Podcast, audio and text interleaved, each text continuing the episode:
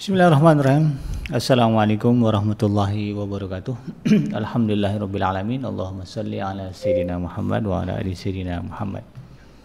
Berjumpa kembali di udara di gelombang 104 AM iDream Radio Successful Muslim Family dalam program rutin kita yaitu program ngaji from home mana kita akan sama-sama mendengarkan kajian dari para guru kita dan untuk hari ini kita akan mendengarkan kajian dari Al-Ustadz Abdullah Haidir LC yang akan membahas kelanjutan dari silsilah fikih bagian kelima yaitu tentang hukum dan keutamaan sholat sunnah.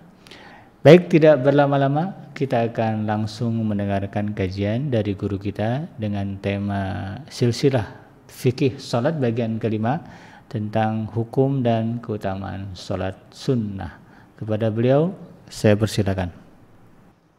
Baik, Assalamualaikum warahmatullahi wabarakatuh. Waalaikumsalam.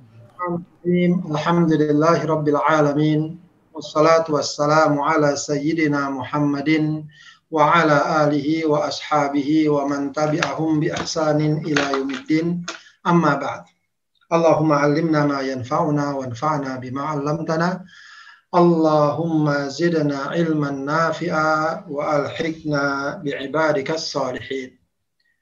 Uh, sahabat Edrim di mana saja berada, semoga kita selalu berada dalam barokah, dalam perlindungan dan kasih sayang Allah Subhanahu wa taala.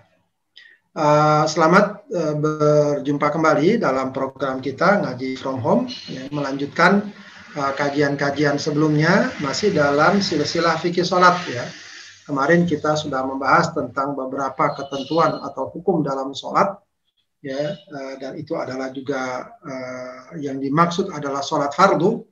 Maka kita lanjutkan kajian kita sekarang tentang hukum dan keutamaan sholat sunnah ya karena uh, selain sholat-sholat fardu yang diwajibkan yang harus kita lakukan tak boleh kita tinggalkan, eh, maka kita pun diperintahkan, dianjurkan untuk ya, menambah sholat fardu kita dengan sholat-sholat sunnah kita. Ya, maka sebagai wujud dari keimanan, kecintaan kita, eh, loyalitas kita kepada Allah Subhanahu wa taala, kepada Rasulullah Shallallahu alaihi wasallam yang mengajarkan kita hendaknya perkara sholat sunnah juga harus menjadi perhatian perhatian kita. Baik, uh, kali ini kita akan mencoba ya membahas dengan ringkas beberapa ketentuan hukum keutamaan ya sholat sun sholat sholat sunnah. Baik, uh, sholat sunnah ya, dalam istilah ya fikih Islam disebut juga dengan sholat nafilah ya sholat nafilah. Jamaknya nawafil ya nawa nawafil. Ya, makanya kadang-kadang dalam beberapa kitab fikih ya tidak disebut sebagai sholat sunnah tapi disebut sholat nafilah atau an nawafil yang arti secara bahasa dari nafilah adalah tambahan. Kenapa dikatakan tambahan karena sholat sunnah ini merupakan tambahan ya, dari sholat fardu. Ya, artinya selain sholat fardu, hendaknya kita menambah juga dengan sholat-sholat yang telah diajarkan oleh Allah dan Rasulnya. Ya. Meskipun e, dari segi istilah sebenarnya, ya, istilah nafilah ini sifatnya umum ya, untuk sunnah apa saja. Ya, sebab selain sholat juga perkara sunnah banyak ya dalam sodakoh ya. Selain zakat ada sodak sunnah, puasa selain Ramadan ada puasa sunnah, haji juga begitu, ada yang sunnah, umroh, dan semacamnya. Atau haji yang berikutnya. Itu juga sebenarnya secara umum dikatakan nafilah. Karena tambahan dari yang wa, dari yang wajib. Ya, akan tapi e, secara khusus ya istilah nafilah ini memang disematkan ya, atau diidentikan dengan sholat sun dengan sholat sunnah. Baik. Uh, dalam Al-Quran surat Al-Isra ya ayat 79 Allah Subhanahu wa taala berfirman wa minal laili fatahajjat bihi nafilatallak dan pada sebagian malam hendaklah kamu bersolat ya solat tahajud ya sebagai apa? Nafilatallak. Ya, sebagai tambahan bagimu. Ya, dari sini juga diambil kata-kata nafilah ya. Asa ayyab'atsaka rabbuka maqam mahmuda ya. Mudah-mudahan Allah mengangkatmu ke tempat yang terpuji. Baik. Uh, bagaimanakah keutamaan sholat sunnah? Ya. Bagaimanakah keutamaan sholat sunnah? Ya, uh, banyak ya memiliki keutamaan. Ya, sebenarnya satu keutamaan saja sudah cukup mestinya memotivasi kita ya me mendorong kita untuk uh, melakukan sholat sunnah ya, atau untuk tidak ketinggalan melakukan sholat sunnah. Apalagi ternyata banyak fadilah-fadilah keutamaan-keutamaan sholat sunnah yang telah dinyatakan oleh Rasulullah Shallallahu Alaihi Wasallam ya Setidaknya ada empat poin di sini. Yang pertama adalah menghadirkan cinta dan pemeliharaan dari Allah.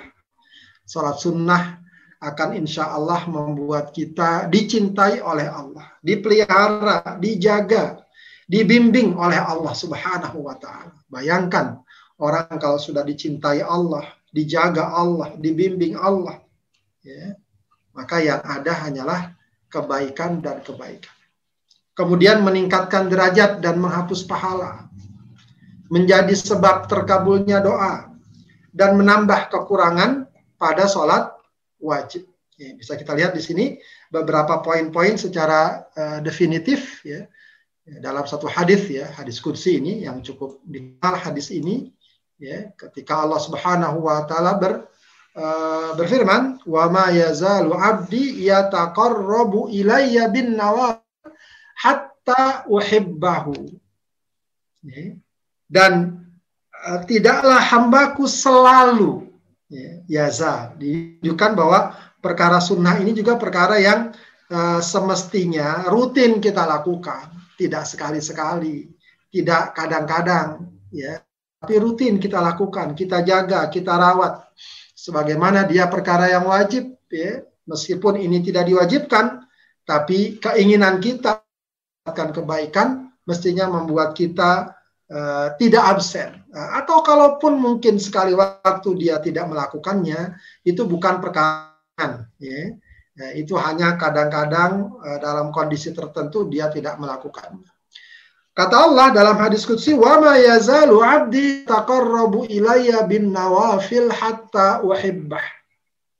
Dan hambaku apabila dia selalu beribadah kepadaku dengan nawafil. Lihat nawafil tadi dari kata-kata nafilah. Dengan perkara-perkara sunnah. Hatta uhibbahu. Maka aku akan mencintainya. Ya. Mengapa Allah mencintai orang yang melakukan perkara sunnah? Ya sebab orang melakukan perkara sunnah itu merupakan indikasi yang sangat jelas tentang kecintaannya kepada Allah. Ya, kecintaannya kepada Allah. Kenapa? Ya, karena perkara sunnah, namanya juga sholat sunnah. Ya. Namanya juga perkara sunnah. Kita udah tahu semua yang namanya sunnah itu kalau dilakukan mendapatkan pahala, kalau ditinggalkan, apakah berdosa? Tidak berdosa. Tidak berdosa. Nah, orang ya kalau apa namanya dorongannya kurang kuat, kecian, kecintaannya kurang kuat, tahu bahwa kalau ini ditinggalkan tidak berdosa, ya udahlah nggak usah lah, toh nggak berdosa. Toh kalau saya tinggalkan nggak ada ancaman azab, ya, yang ada janji pahala. Maka ya, kecintaannya kepada Allah mendorongnya untuk tetap melakukan perkara sunnah. Ya. Maka orang itu layak mendapatkan kecintaan Allah Subhanahu wa taala. Maka di sini dikatakan hat aku akan mencintainya. Nah, kalau Allah sudah mencintainya bagaimana? Faidah ahbabtuhu. Kalau aku sudah mencintainya kata Allah, kuntu sam'ahu alladhi yasma'u bihi wa basarahu alladhi yubsiru bihi wa yadahu wa rijlahu allati yamshi biha. Wa in sa'alani la u'tiyannahu wa la in ista'adani la. Kalau aku sudah mencintainya, aku akan menjadi pendengar. Mendengar, penglihatan yang dia gunakan untuk melihat, tangan yang dia gunakan untuk memukul, kaki yang dia gunakan untuk berjalan, dan kalau dia meminta kepadaku, pasti akan aku berikan. Wala inista'adani la u'idannahu. Kalau dia minta perlindungan kepadaku, pasti aku aku akan lindungi. Muttafaqun alaih. Ya, lihat eh, ini eh, betapa eh, agungnya perkara-perkara sunnah. Meskipun memang hadis ini tidak secara khusus berbicara tentang sholat sunnah, akan tetapi eh, tentu saja sholat sunnah masuk dalam eh, apa disebutkan dalam hadis dalam hadis ini. Ya, maka kalau kita ingin mendapatkan cinta Allah, ingin mendapatkan uh, pengawasan, perlindungan, ya, dan perhatian dari Allah, ya, biasakan kita melakukan perkara-perkara sunnah. Ya, tentu saja setelah perkara wajib. Termasuk di dalamnya sholat, sholat sun, sholat, sholat sunnah. Baik. Kemudian berikutnya apa lagi? Ya, sholat sunnah mengangkat derajat, menghapus dosa. Ya, banyak orang mencari cara bagaimana agar derajatnya naik, agar apa namanya levelnya naik,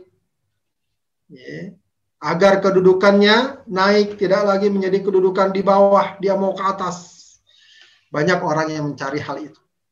Nah, entah dengan cara materi, dengan hartanya, dengan jabatannya, dengan popularitasnya, dan lain sebagainya.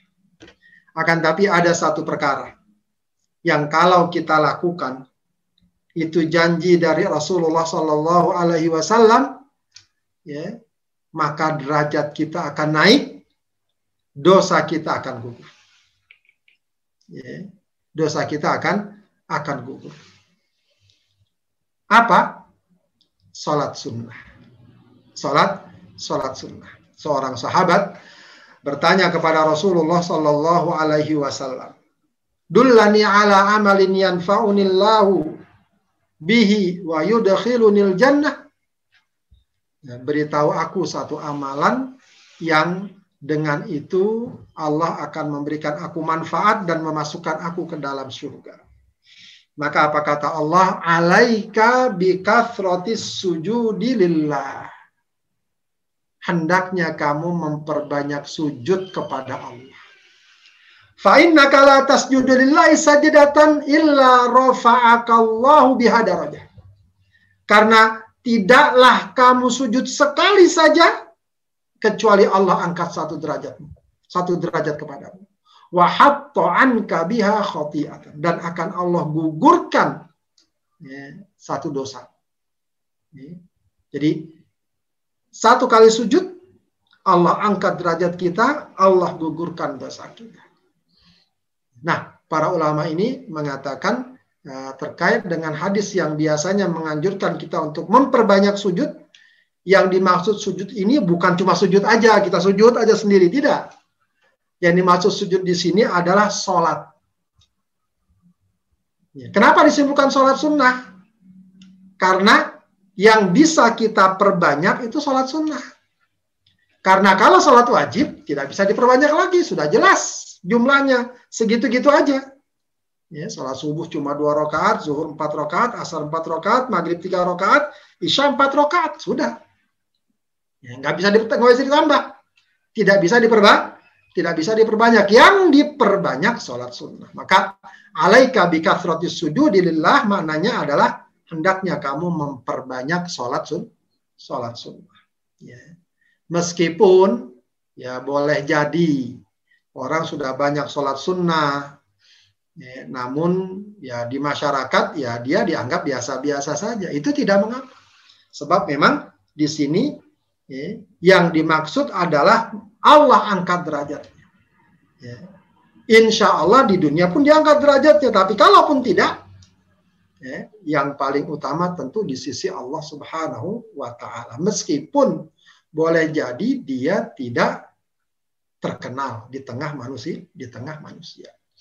Baik, apalagi fadilah dan keutamaan sholat sunnah.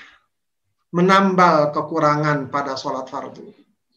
Ini kita semua saya yakin ya, kita semua ini kalau kita lihat benar sholat-sholat fardu kita, ya pastilah banyak kekurangan di sana sini. Dari syaratnya, dari rukunnya, belum lagi kalau udah berbicara tentang apa? Tentang kekhusyuan dan ketenangan sholat kita. Kayaknya ini yang mungkin uh, sangat berat ya kalau soal syarat, rukun, sunnah, mungkin bisa kita apa namanya kuatkan, ya bisa kita atur. Tapi soal khusyuk, ketenangan itu sering kali ya apalagi dengan berbagai kesibukan dunia sekarang ini, ya kekhusyuan perkara yang berat. Tapi jangan terlalu berkecil hati, jangan terlalu merasa eh, apa namanya eh, tidak memiliki eh, kesempatan untuk memperbaiki. Salah satu cara bagi kita agar sholat fardu kita, kekurangan-kekurangan padanya dapat kita tambal, dapat kita isi, adalah dengan memperbanyak sholat sunnah. Dalam hadis riwayat Ahmad, Abu Daud, Rasulullah bersabda, "Awwalu ma yuhasabu bihil abdu sholatu." yang pertama kali dihisap nanti di hari kiamat adalah sholatnya. Yang dihisap dari seorang hamba. Fa'in kana akmalaha wa illa qala Allah azza wa jalla. Kalau ternyata sholat fardunya itu sudah dia sempurnakan, ya sudah, bagus dia, selesai urusan. Wa illa akan tetapi kalau kondisinya tidak demikian, Ya, sholat fardunya kadang kesiangan, kadang ketiduran, kadang tidak pada waktu awal, kadang sudah waktu mepet. Itu pun juga kadang syarat rukunnya tidak ditunaikan sempurna. Apalagi sunnah-sunnahnya banyak diabaikan. Belum lagi berjamaah atau tidak, kadang tidak berjamaah. Belum lagi soal kehusuan dan banyak poin-poin yang kalau kita urut satu demi satu, boleh jadi banyak kebol, apa banyak bolongnya, banyak contrengnya dari kekurangan sholat kita. Ya. Maka orang yang seperti Allah Azza wa Jalla, maka Allah akan berkata, "Unduru li abdi min tatawu." Lihatlah dari hambaku sholat sunnahnya. Fa'in wujidalahu tatawu. Jika ternyata didapati dia suka melakukan sholat sunnah, banyak melakukan sholat sunnah, maka apa Allah kata? Qala akmilu bihil faridah. Sempurnakan dengan sholat-sholat sunnah ini, sholat fardunya. Maka uh, sahabat adrim yang dimuliakan Allah Subhanahu wa taala, ya. Alhamdulillah Allah kasih kita kesempatan memperbaiki, menambal kekurangan-kekurangan kita dalam sholat fardu. Ya, maka tentu saja sangat rugi kalau seandainya orang jarang sholat sunnah atau bahkan tidak melakukan sholat sunnah. Sudah sholat fardunya sulit untuk sempurna, jauh dari sempurna, banyak kekurangan-kekurangannya, sholat sunnahnya pun diabai, diabaikan. Kemudian satu lagi, ya, eh, fadilah ya apa namanya uh, kekhususan ya atau uh, keistimewaan sholat sunnah. Apa? Sebab terkabulnya doa. Ya, sebab terkabulnya doa ya, kita tahu bahwa doa merupakan salah satu sarana bagi kita untuk mohon pertolongan kepada Allah wasta'inu bis sabri was tapi lebih spesifik lagi ya, apa memperbanyak sholat sunnah, ya, itu akan membantu kita dalam doa-doa kita. Akan membantu kita untuk menghadirkan istijabah dari Allah Subhanahu wa taala. Dalam sebuah hadis riwayat Muslim ini juga terkenal hadisnya seorang sahabat namanya Rabi'ah bin Ka'ab Al-Aslami. Jadi kesimpulannya Rabi'ah ini suatu kali bermalam bersama Rasulullah menemani Rasulullah bermalam ya menginap entah di rumahnya atau di tempat lain dan bukan cuma sekedar bermalam bersama Rasulullah beliau memenuhi segala hajat Rasulullah ya. air wudhunya diambilkan kebutuhan yang lain diambilkan begitulah ya bagaimana sahabat cintanya kepada Rasulullah Shallallahu Alaihi Wasallam Maka Rasulullah memberikan tawaran yang sangat menggiurkan kepada Robi'ah bin Ka'ab al-Aslami. Ya. Apa katanya? Sal. Sal itu apa? Mintalah apa yang kamu minta. Ah, kamu mau apa? Ya, bayangkan. Kita ditawarkan oleh seseorang yang sangat kita kagumi, seseorang yang sangat mulia, sesuatu. Ya, kamu minta apa yang kamu minta. Ya, kalaulah kita mungkin ya atau manusia yang urusannya hanya dunia, yang diminta paling juga ya tolonglah doain saya saya dapat gaji naik, dapat kerjaan bagus, dapat istri cantik, suami ganteng dan semacamnya.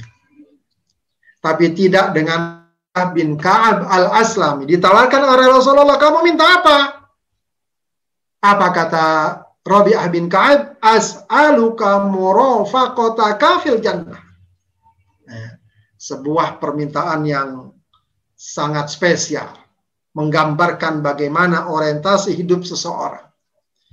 Dia minta, aku mohon, aku minta kepadamu agar menjadi pendampingmu di surga. Agar dapat menemanimu di surga. Ya, gak main-main. Ya, dia bukan sekedar minta masuk surga, tapi menjadi penghuni surga dan mendampingi, menemani Rasulullah Shallallahu Alaihi Wasallam. Rasulullah balik bertanya, awa ghairadalik. Emang nggak ada yang lain kalau bahasa kita begitu. Mungkin yang lain kali permintaannya. Qultu huwa Enggak itu aja kata dia. Gambaran azamnya yang kuat. Maka apa jawab Rasulullah? Fa'inni ala nafsika bikathrotis sujud. Ya, kalau gitu bantu aku. Ya, kamu bantu aku dengan kamu memperbanyak sujud. Ya tentu saja Rasulullah pun nggak bisa memenuhi begitu saja. Dia akan memohon kepada Allah Subhanahu wa taala. Tapi Rasulullah bilang, ya bantu aku, aku agar aku dapat memenuhi keinginanmu dengan kamu apa? Dikathrotis sujud, memperbanyak sujudmu. Nah kembali kepada pemahaman tadi, eh, sujud yang dimaksud di sini adalah sholat, bukan sekedar sujud sendiri, bukan. Dan eh, sujud sholat yang dimaksud di sini adalah sholat sun, sholat sunnah. Ya, sholat sun, sholat sunnah. Maka uh, sahabat Adrim yang dimuliakan Allah Subhanahu wa taala, insya Allah semakin kita banyak melakukan sholat sunnah, semakin kita rajin melakukan sholat sunnah, semakin kita berusaha rutin untuk sholat sunnah, doa-doa kita akan mudah terkabul. Keinginan-keinginan kita akan cepat mendatangkan balasan dari Allah Subhanahu wa taala. Baik. Kemudian uh, dari segi praktek ya sholat sunnah sholat sunnah ini sebenarnya dari segi praktik juga nggak beda-beda amat ya dengan sholat yang sudah kita pelajari ya dari syaratnya, rukunnya, sunnah-sunnahnya itu sama secara garis besar. Ya, hanya saja memang sholat sunnah ini umumnya eh, dua rakaat saja, ya. Ya dua rakaat saja. Memang ada yang tiga rakaat seperti sholat witir atau bahkan lima rakaat, tujuh rakaat, ya. Uh, ada yang ya dalam beberapa kaul ya ada yang empat rakaat ya. Tapi umumnya sholat sunnah adalah dua dua rakaat dan rukun rukun syarat rukunnya dan sunnah sunnahnya termasuk yang perkara membatalkannya sama. Ya harus dengan bersuci, eh, menghadap kiblat, menutup aurat, begitu ya. Eh, kemudian apa namanya? Adapun waktu nanti ada waktu tersendiri, ya. Kemudian masalah takbir, baca al-fatihah, ruku, sujud sama pelaksanaannya. Kalaupun ada perbedaan, itu perbedaan yang kecil saja dan hanya pada beberapa sholat saja. Ya, seperti misalnya uh, sholat id takbirnya jadi tujuh kali, rakaat pertama, rakaat kedua takbir takbirnya lima kali. Kemudian mungkin seperti sholat gerhana itu ada ada dua ruku, ada dua kali berdiri. Nah itu uh, apa namanya pengecualian. Selebihnya pelaksananya sama. Baik, uh, adapun pembagian sholat sunnah dari segi kedudukannya, ya, dari segi, segi kedudukannya, ya sunnah ya, sunnah jelas dianjurkan. Tapi ada sunnah yang muakkadah, ada sunnah yang gairu muakkadah. Sunnah sunnah muakkadah artinya apa? Sunnah yang sangat ditekankan.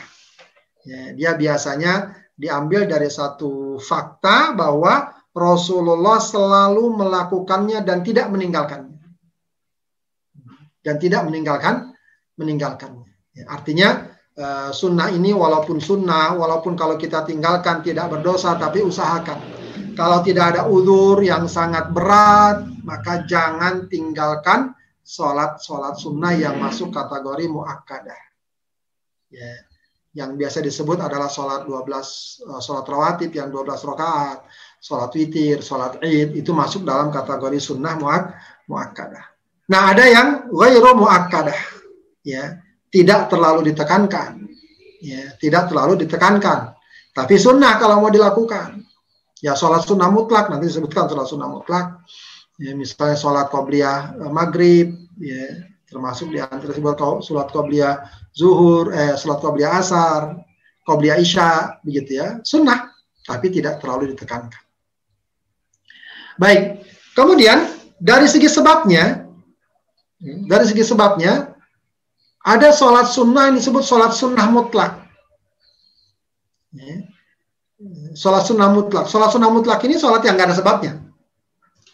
Nggak ada, ya artinya orang sholat aja. Apa namanya? Nggak ada namanya juga. Sholat saja dua rakaat itu namanya sholat sunnah mutlak. Ya, dia mungkin pagi-pagi uh, sholat sholat duha sudah ya katakanlah sudah dua rakaat, empat rakaat, delapan rakaat, masih pengen sholat sholat sunnah mutlak. Sholat sunnah, sholatnya dua rakaat. Tiba-tiba iseng pengen sholat nih, ya. sholat dua rakaat tidak mengapa. Itu namanya mutlak. Ya, itu namanya mut, mutlak. Kita barangkali bisa jadi jarang ya Nah, atau mungkin belum pernah tiba-tiba sholat aja begitu pengen sholat dua rakaat. Itu namanya sholat sunnah mutlak. Begitu ya, sholat sunnah mutlak. Kemudian uh, sholat sunnah yang memiliki sebab atau disebut uh, asbab. Ya. Uh, An-nafilah datul asbab. Ya. Sholat-sholat sunnah yang memiliki sebab. Jadi sholat sunnah ini tidak ada ketentuan kapan dan waktunya. Tidak Apakah tiap hari, apakah tiap jam, apakah tiap bulan, apakah tiap pekan? Bukan itu kaitannya. Kaitannya adalah ada sebabnya enggak. Kalau ada sebabnya disunahkan. Walau mungkin berkali-kali. Atau kebalikannya. Sangat jarang sekali. Karena sebabnya enggak ada. Ya, karena sebabnya tidak tidak ada. Jadi dia tidak terkait dengan waktu. Ya, tidak terkait dengan dengan waktu saja siang, malam, ya, di kota, di desa, Kapan saja. Ini namanya sholat yang memiliki sebab. Misalnya apa? Sholat jenazah. Ya, sholat jenazah, kalau nggak ada jenazah gimana mau sholat? Sholat tahiyatul masjid. Kapan sholat tahiyatul masjid? Kalau masuk masjid. Kalau nggak masuk masjid, ya nggak sholat. Namanya juga tahiyatul masjid. Sholat gerhana. Ada gerhana, nggak ada gerhana. Walau sekian bulan dalam sekian tahun, tidak ada gerhana, ya nggak bisa sholat gerhana. Itu namanya sholat gatul sebab.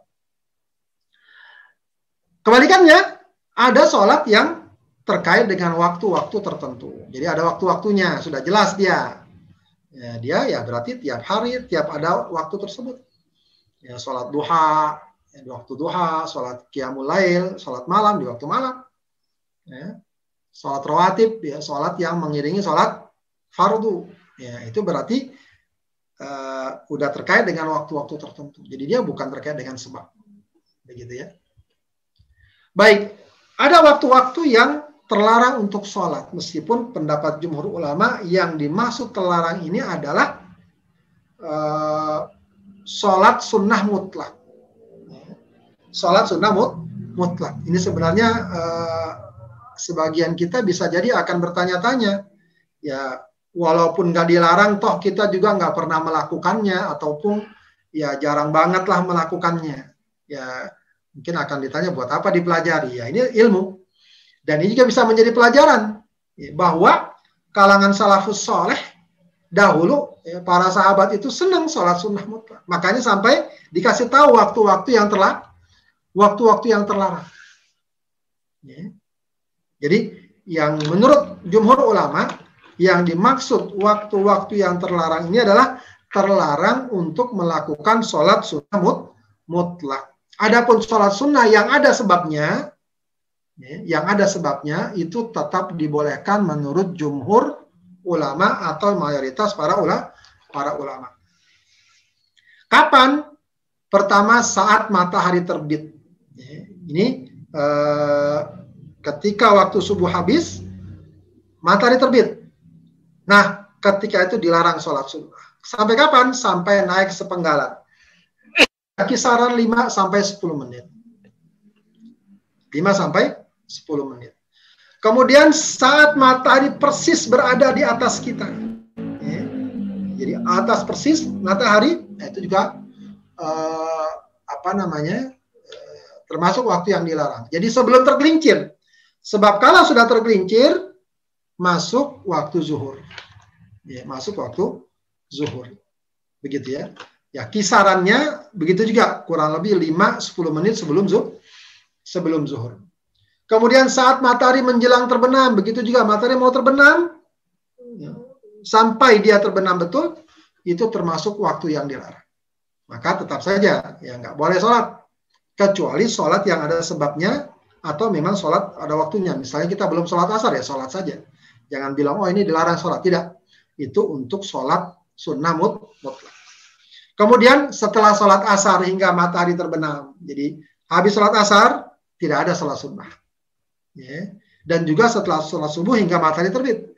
Habis sholat subuh, maka tidak ada sholat sunnah.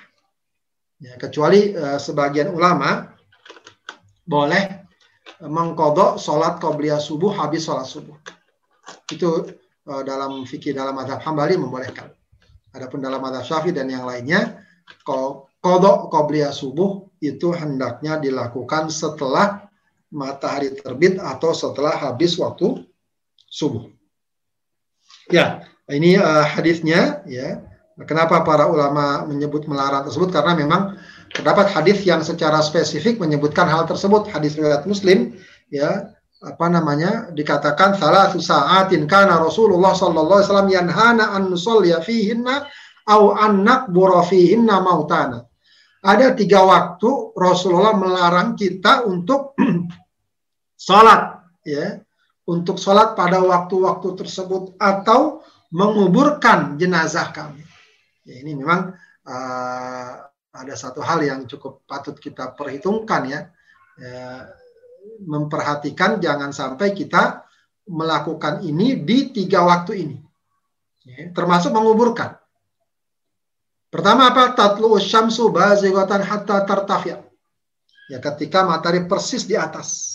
Ya, eh, matahari persis eh, eh, maaf bukan ketika matahari terbit ya maaf ketika matahari terbit bazigotan ya bersinar hatta tartafi sampai meninggi para ulama sebut eh, sampai setinggi galah ya setinggi tombak yaitu tadi ya dari eh, berakhirnya waktu subuh hingga kisaran 5 sampai 10 menit dari terbit matahari terbit matahari Kemudian wahina yakumu qa'imudz dhahira hatta tamila syams.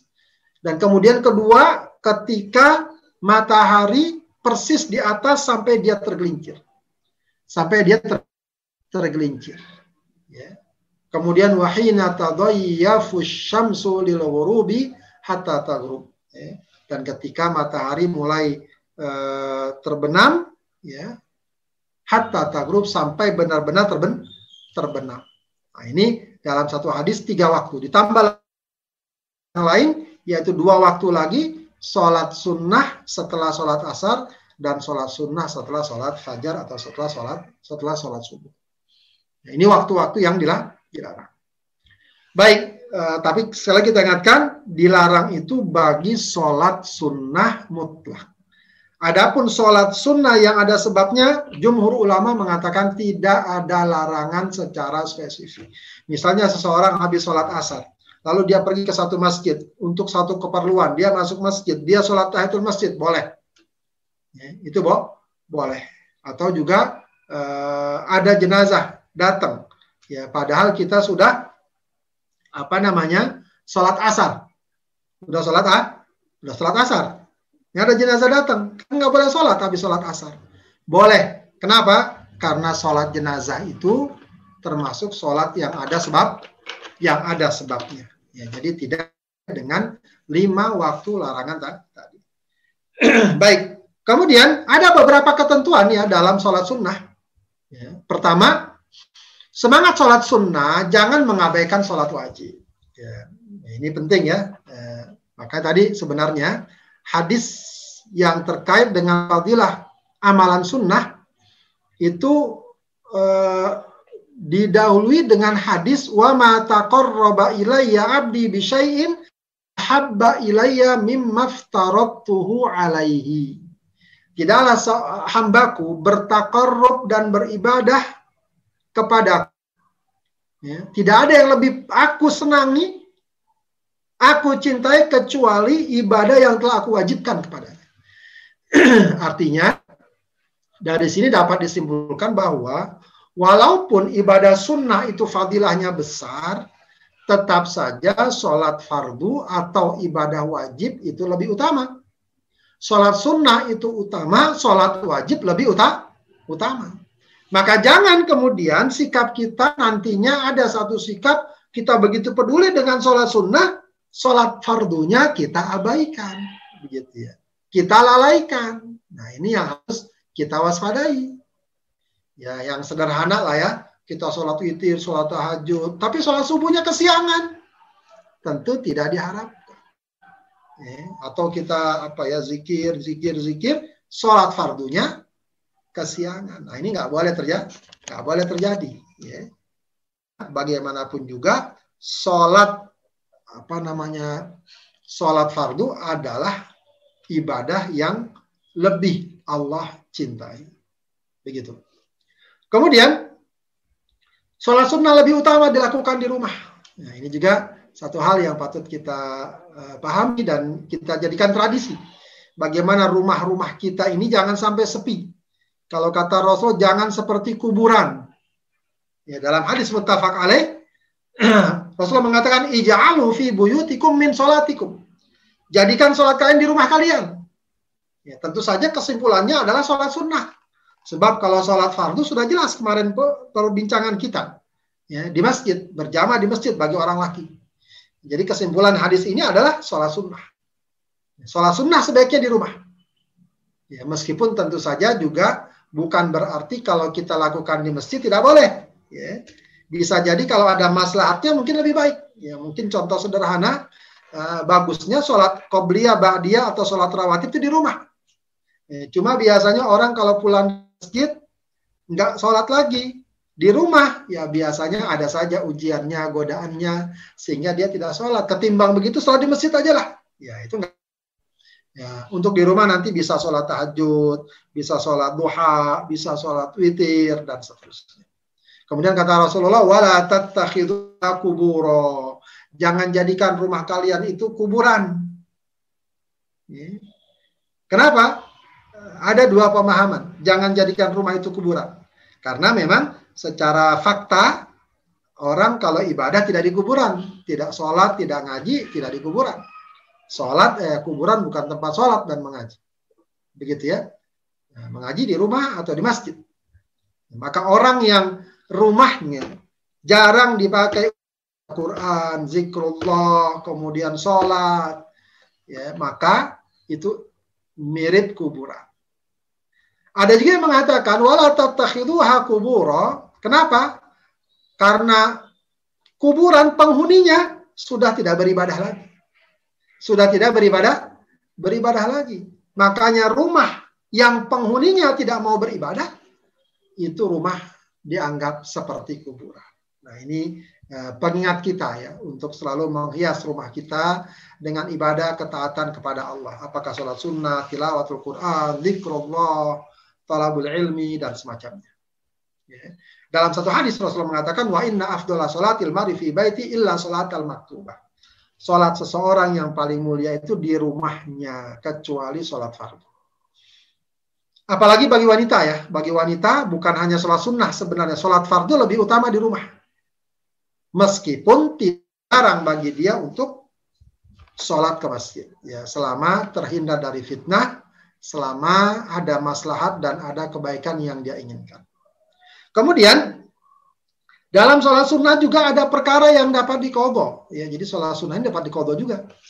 Ya, sholat sunnah dapat dikodo, dapat dikodo. Sebagian memang ya eh, Rasulullah misalnya mengkodo sholat witir.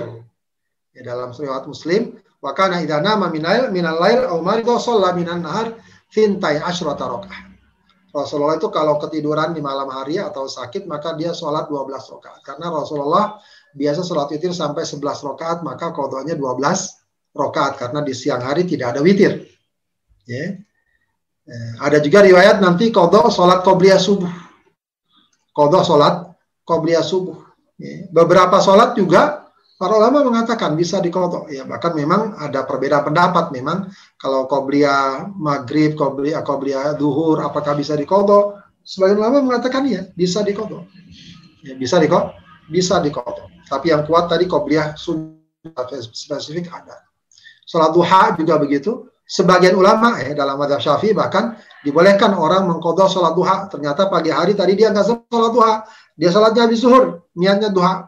Ya, kodok itu boleh. Sebagian ulama berpendapat bahwa boleh. Ya, itu uh, di antara sholat sunnah. Kemudian, sholat sunnah ini ada yang dianjurkan sendiri, tapi tidak mengapa untuk berjamaah. Kebalikannya, ada yang dianjurkan berjamaah, tapi tidak mengapa untuk sholat sendiri. Ya, dilakukan dengan sendi sendiri. Ya. Misalnya apa? Sholat sendiri, sholat kial tadi, sholat tahajud, sholat witir, Nah, itu bagusnya sendiri. Berjamaah sekali-sekali boleh. Kalau kata para ulama, yang penting jangan dijadikan sebagai kebiasaan. Karena contoh Rasulullah SAW itu melakukan sholat tahajud, sholat duha, begitu ya. Itu sendiri. Itu sendiri. Kalau berjamaah bagaimana? Boleh sekali-sekali. Boleh sekali-kali. Ya, sholat duha pun boleh sholat berjamaah tapi sekali-sekali saja, bukan setiap hari selalu berjamaah tidak. Begitu ya. Kebalikannya, ada beberapa sholat sunnah yang justru sunnahnya berjamaah. Seperti sholat taraweh, ya. kiam Ramadan, sunnahnya berjamaah. Nah, kalau dia sholat sendiri boleh nggak? Boleh. Kalau sholat yang lain, sholat id, sholat istisqa, sholat gerhana, itu sunnahnya berjamaah. Kalau dia sholat sendiri boleh nggak? Boleh. Ya meskipun dasarnya asalnya sholatnya dilakukan dengan berjamaah dengan berjamaah. Baik, uh, sahabat hadirin yang dimuliakan Allah Subhanahu wa taala, itulah uh, apa namanya? kajian kita ya tentang uh, hukum sholat sunnah dan kafadilahnya dan beberapa ketentuan terkait dengannya. Ya, insya Allah pada pertemuan berikutnya kita akan coba jabarkan beberapa praktek atau beberapa ketentuan dalam uh, beberapa sholat-sholat sunnah yang insya Allah akan kita bahas pada uh, kesempatan berikutnya. Sampai di sini apa yang saya sampaikan, mudah-mudahan bermanfaat. Ya, kalau ada yang mau ditanyakan silahkan.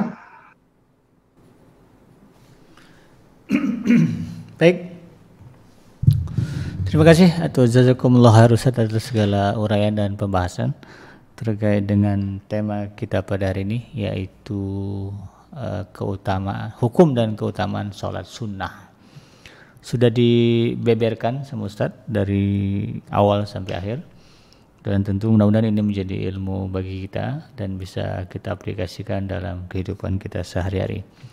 Baik sahabat Adrim yang dirahmati Allah di mana pun anda berada, ada waktu kurang lebih eh, 25 menit untuk anda bertanya kepada guru kita terkait dengan persoalan yang mungkin dialami atau masih bingung ya tentang uh, sholat sunnah ya, mudah-mudahan dengan apa namanya uh, sesi tanya jawab nanti banyak hal-hal yang bisa kita lebih pahami lagi sehingga tidak sehingga bisa menghilangkan keraguan ya baik Ustadz ini sudah ada pertanyaan dari jemaah dari akun atas nama Ria Novria. Ini istri saya nih Ustaz.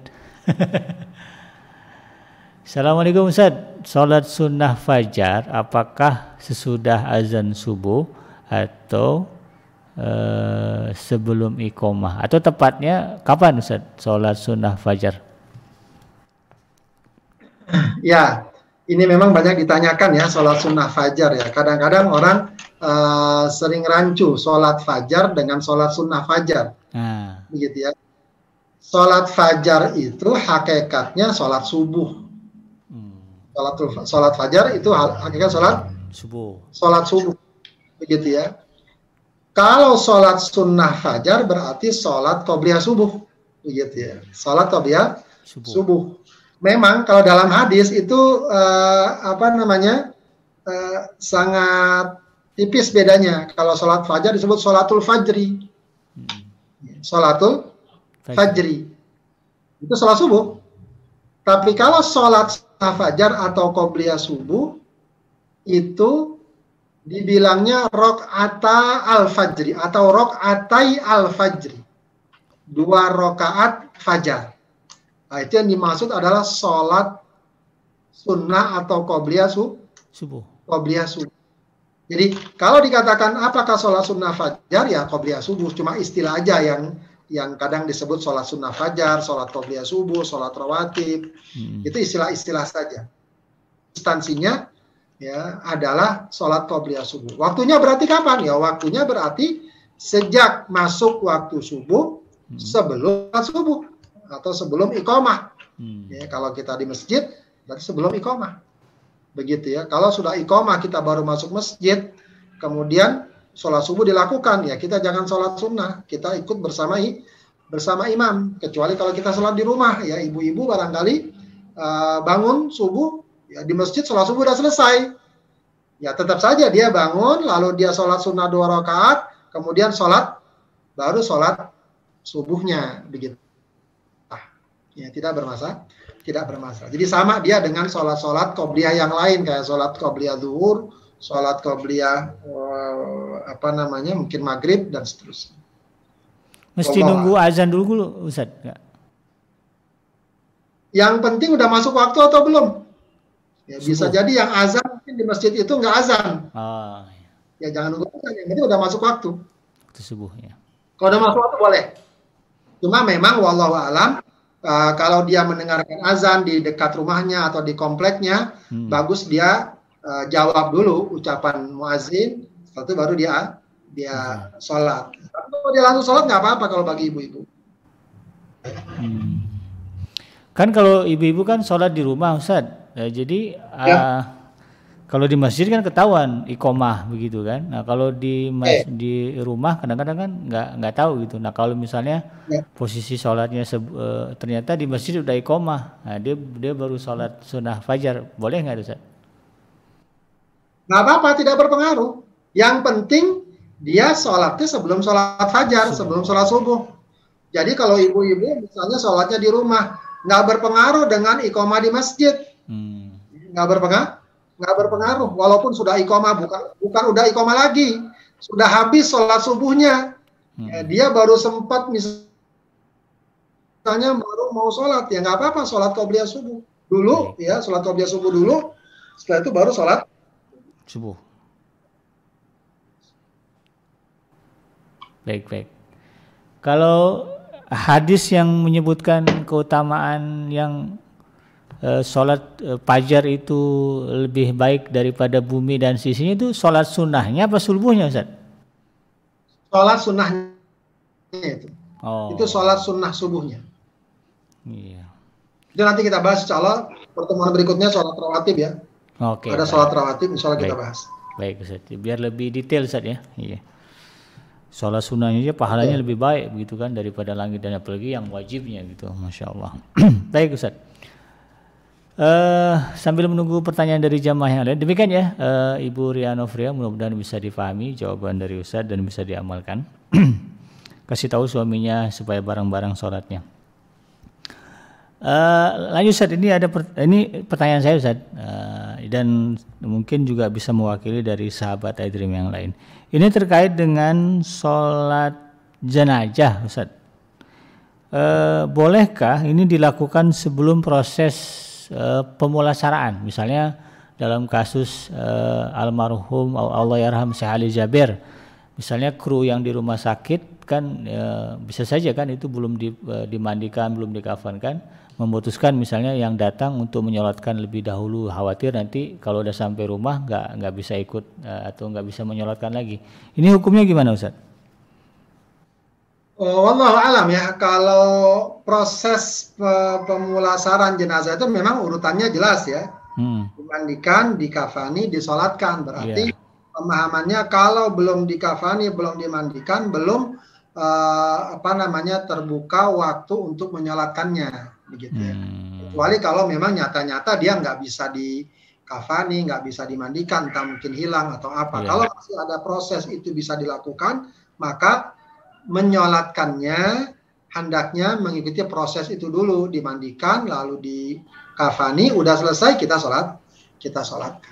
Kalau pada kasus misalnya yang korban pesawat jatuh Ustaz, itu kan dia dengan kondisi jatuhnya pesawat kan jenazah kan mungkin kayaknya tidak mungkin dimandikan, tidak mungkin dikafankan. Ini gimana Ustaz? Walau alam kalau memang kenyataannya seperti itu ya mudah-mudahan bisa ya disolatkan. Hmm. kalau memang tidak mungkin dimandikan atau Iya iya iya.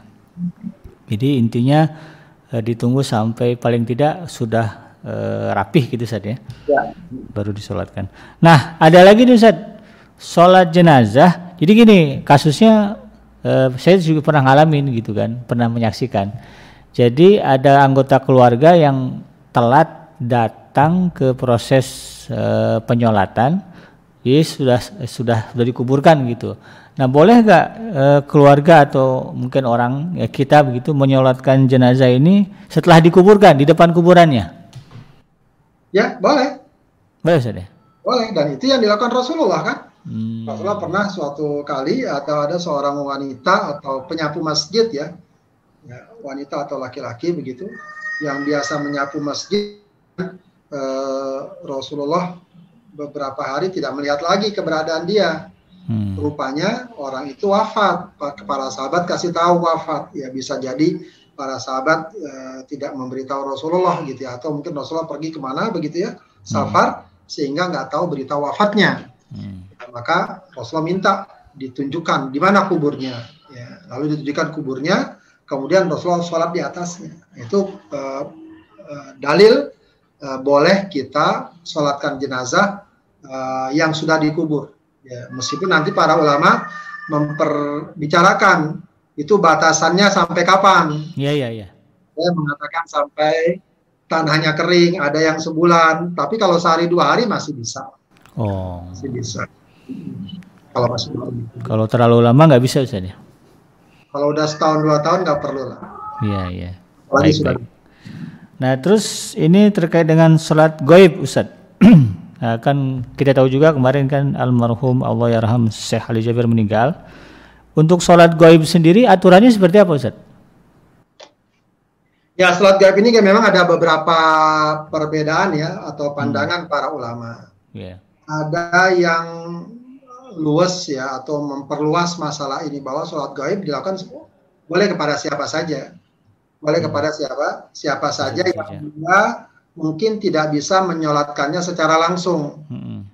begitu ya. Ada yang berpendapat bahwa sholat gaib ini hanya dilakukan kepada mereka yang diperkirakan di tempat tersebut tidak disolatkan. Oh. Ya.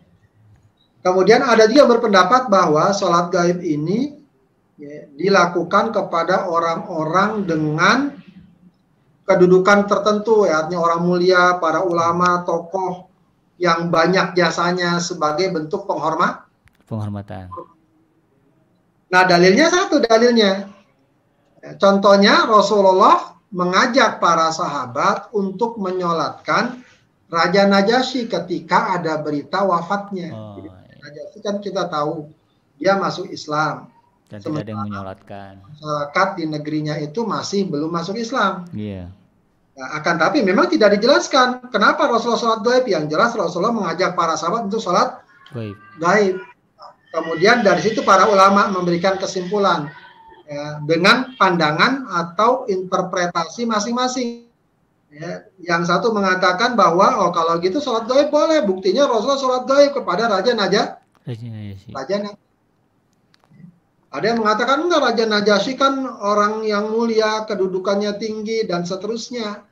Ya, maka sholat gaib hanya dilakukan kepada mereka-mereka yang punya mulia di tengah masyarakat atau bagi kaum muslim, muslim bagi kaum muslim. Atau tadi ada kemungkinan Rasulullah lakukan sholat gaib karena Raja Najasyi tidak ada yang menyolatkan. Karena di sana masih banyak yang Kristen atau masyarakat atau rakyatnya masih Nasra, Nasrani. Gambarannya sederhana. Jadi kesimpulannya, jadi kita pilih yang mana ya? Kalau orang mau sholat gaib tidak mengapa, tidak perlu diingkari. Ya, karena memang ada pandangan atau kalau ulama yang uh, dari yang ringan tadi yang sedang sampai yang uh, ketat gitu ya. Wallahu Oh, jadi uh, kembali ke kita ya mau pilih yang mana. Semuanya ada dalilnya begitu. Apakah harus menunggu dikuburkan dulu Ustaz atau nunggu uh, begitu mendengar kabar boleh langsung salat gaib? Ya, kalau seandainya diperkirakan sudah ya, sudah dikuburkan atau sudah diurus ya tidak mengapa kita sholat gaib. Hmm. Tidak mengapa. Oh ya, ya. jadi uh, harus nunggu ya paling tidak ada berita lah nah. saja oh sudah dikuburkan baru sholat gaib gitu ya. Dikuburkan atau sudah diurus segala macam. Iya, iya. jadi nggak boleh begitu dengar si Anu meninggal langsung sholat gaib nggak boleh. ya, tidak seperti itu. Iya, iya, iya, iya. Kalau kasusnya saudara, kalau tadi kan sepertinya hanya orang yang mulia begitu. Nah, kalau pada saudara kita atau orang tua kita yang kebetulan jarak kita jauh, diprediksi nggak bisa uh, hadir, itu gimana, Ustaz? Ya, mengambil pendapat yang ringan boleh oh, saja, iya. silakan saya. Tidak ya, mengapa kita. Baik, baik. Nah, memang uh, Rasulullah ketika menyolatkan gaib Raja Najasyi ya tidak di tidak ditegaskan ini alasannya apa alasannya apa berarti secara umum kalaupun ada orang atau ulama yang berpendapat boleh secara umum kepada siapa saja hmm. ya tidak dapat salahkan begitu saja ya hmm. ada jadi uh, sandarannya sama-sama kuat lah gitu saja ya. baik baik ya. lanjut Ustaz ini belum ada pertanyaan baru dari jamaah saya lanjutkan pertanyaannya ini terkait dengan masbuk Ustaz sholat masbuk eh, dalam sholat sunnah yang disunahkan eh, berjamaah. Nah, contohnya sholat id, eh, sholat id atau sholat terawih. Nah, eh, ini contoh pada sholat id dulu, Ustaz. Kadang-kadang kan eh, karena terlalu pagi sholat id, idul fitri misalnya, eh, eh idul adha misalnya, lalu kemudian eh, eh kita tertinggal satu rakaat atau katakanlah udah tertinggal dapat dapat udah rakaat kedua tinggal sujud. Nah, ini hukumnya atau prakteknya gimana nih Ustaz kalau masbuk?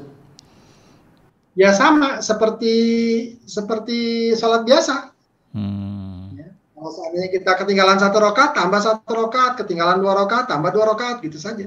Oh, kalau gitu. kita baru imam sudah sujud, udah ada rokat kedua, udah selesai ruku, berarti kita ketinggalan dua rokat. Imam salam, kita tambah dua rokat. Hmm begitu. Yeah. Sholat taraweh, sholat id sama semua begitu. Dengan kecuali sholat yang sama, sholat, ya. kecuali sholat jenazah. Nah, kalau jenazah kalau gimana, Ustaz? Boleh gitu ya. Kalau sholat jenazah kan dia sebenarnya masalah rokaat itu tidak menentukan ya, dia takbir saja. Iya. Yeah. Dan dia sholat jenazah pun uh, hakikatnya doa. Hmm. Jadi kalau kita baru bergabung setelah takbir kedua atau ketiga, hmm. lalu imam salam, kita bisa ikut salam bareng imam. Oh, nggak nggak mesti nambah takbir. Kalau mau tambah nggak apa-apa juga. Jadi oh, flex. Gitu. Ya. Imam salam kita tambah takbir satu lalu salam nggak apa-apa. Oh, gitu. Kalau kita langsung salam sama iman juga nggak apa-apa. Oke, okay. baik baik. Tapi sholat Jadi, yang lain standarnya sama seperti sholat yang kita lakukan kalau masuk ya ketinggalan satu rokat tambah satu rokat ketinggalan dua rokat tambah dua rokat. Hmm, baik baik. Jadi ini uh, apa namanya? uh, untuk sholat masbuknya sholat jenazah jangan kemudian merasa tidak sah atau salah gitu kalau kurang takbirnya karena masbuk itu saja ya. Ya. Ya baik baik. Dan lagi pula uh, kalau misalnya sholat id ketinggalan sekalipun ya, dia tetap bisa sholat sendiri. Oh. Jangan ketinggalan udah nggak sholat. Sayang juga dia sholat aja sendiri nggak apa-apa. Hmm. Ya, tidak uh, tidak, tidak dilarang atau uh, uh, apa namanya enggak Eh, bukannya tidak sah begitu ya. Hmm. Tidak dianggap tidak sah. Iya. Walaupun disunahkan berjamaah. Baik. Walaupun disunahkan berjamaah. Iya. Kemudian untuk sholat uh, nih saat kasusnya kalau sholat sholat terawih kalau tadi kan jelas masbuk ya ikut uh, aturan begitu ya. Nah kalau kasusnya begini Ustaz, kita ketinggal kita kan sholat terawih di masjid begitu ya berjamaah. Nah kemudian ada kasus atau situasi kita datang ke masjid sudah ketinggalan sholat fardu atau prakteknya udah masuk sholat rawih dan eh, sholat rawih kita belum sholat isya begitu. Nah ini apakah sholat isya dulu munfarid baru ikut jamaah atau boleh ikut sholat rawih dulu nanti isanya nyusul gimana Ustaz? Ya yang jelas jangan sholat rawih dulu baru isanya nyusul itu salah. Jadi bagi dia sholat terawihnya yang nggak sah karena belum masuk waktu karena yeah. Syaratnya harus sholat isya meskipun orang boleh karena dia sudah sholat isya begitu ya. Ya, yang berarti ada dua pilihan kalau begitu. Kalau gitu harus sholat isya dulu. Cuma ada dua pilihan. Apakah sholat isya terpisah? Ha? Atau sholat isya bareng bersama jamaah terawih dengan niat sholat isya? Ah, itu bisa, Ustaz? Ah, ada pendapat seperti itu. Ada memang sebagian ulama kalau niatnya beda nggak boleh. Ya kalau makmum dengan imam niatnya beda nggak bo nggak boleh. Nggak boleh. Tapi kemarin juga kita bahas ya bahwa makmum dan imam boleh niat berbeda. Yeah. Yang penting rokaatnya atau sholatnya tidak rusak. Yeah. Gitu ya. Maksudnya gini, eh, bisa diambil dua sisi atau dua salah satu dari dua alternatif. Dia sholat isya sendiri, ya, sampai salam, lalu dia gabung nanti untuk sholat terawih. Untuk sholat terawih. Tapi bisa juga dia bergabung dengan jamaah sholat terawih bersama imam. Niat? Niatnya sholat isya. Oke. Okay. Nanti pas imam salam, Nambah. misalnya dua rokat, dia dapat dua rokat, salam, tambah hmm. lagi dia dua rokat lagi, nggak apa-apa. Itu wallahu alam sebagian ulama justru memilih uh, pandangan seperti itu karena lebih pertama dia dapat sholat berjamaah dan juga hmm ya tidak ada dua sholat dalam satu masjid. Iya. Wallahu Iya, jadi kan ya kurang etis juga itu orang berjamaah kita sholat sendiri nanti orang bingung ini sholat apa gitu kan. Jadi mungkin kalau saya pribadi lebih uh, enak ikut yang pendapat kedua tadi uh, uh, sholat isya uh, tapi masbuk dengan jamaah sholat tarawih. Baik baik. Baik Ustaz, sepertinya uh, tidak ada pertanyaan lagi dari jamaah. Namun sebelum ditutup, uh, kita ingin dengarkan closing statement dulu dari antum terkait dengan tema kita pada hari ini. Silakan, Ustaz. Baik, uh, sahabat yang dimuliakan Allah Subhanahu wa taala, alhamdulillah pada sore hari ini kita sudah membahas tentang masalah sholat sunnah ya dan tentu saja uh, bukan sekedar pemahaman dan ilmu yang kita uh, inginkan tapi juga bagaimana kita menjadi orang yang terbiasa uh, dan mulazamah ya uh, untuk selalu melakukan sholat-sholat sunnah ini untuk meraih uh, keutamaan-keutamaan yang telah Allah Subhanahu wa taala dan rasulnya janjikan kepada kita. Ya mudah-mudahan bermanfaat. Wassalamualaikum warahmatullahi wabarakatuh. Waalaikumsalam warahmatullahi wabarakatuh. Sekali lagi saya ucapkan ya, jazakumullah khair Ustaz untuk uh, segala orang yang telah antum berikan. Mudah-mudahan ilmu yang antum curahkan menjadi amal jariah bagi antum dan menjadi manfaat bagi kami. Dan uh, semoga sahabat Edrim di mana pun anda berada bisa istiqomah ya mengamalkan berbagai ilmu-ilmu yang sudah diterima dari para guru kita. Uh, saya bikin pamit undur dari ruang dengar anda. Mohon maaf atas segala kehilafan dan kekurangan. Subhanaka Allahumma rabbana wa bihamdika. Ashhadu an la ilaha illa anta astaghfiruka wa atubu ilaik. Alamin. Wassalamualaikum warahmatullahi wabarakatuh.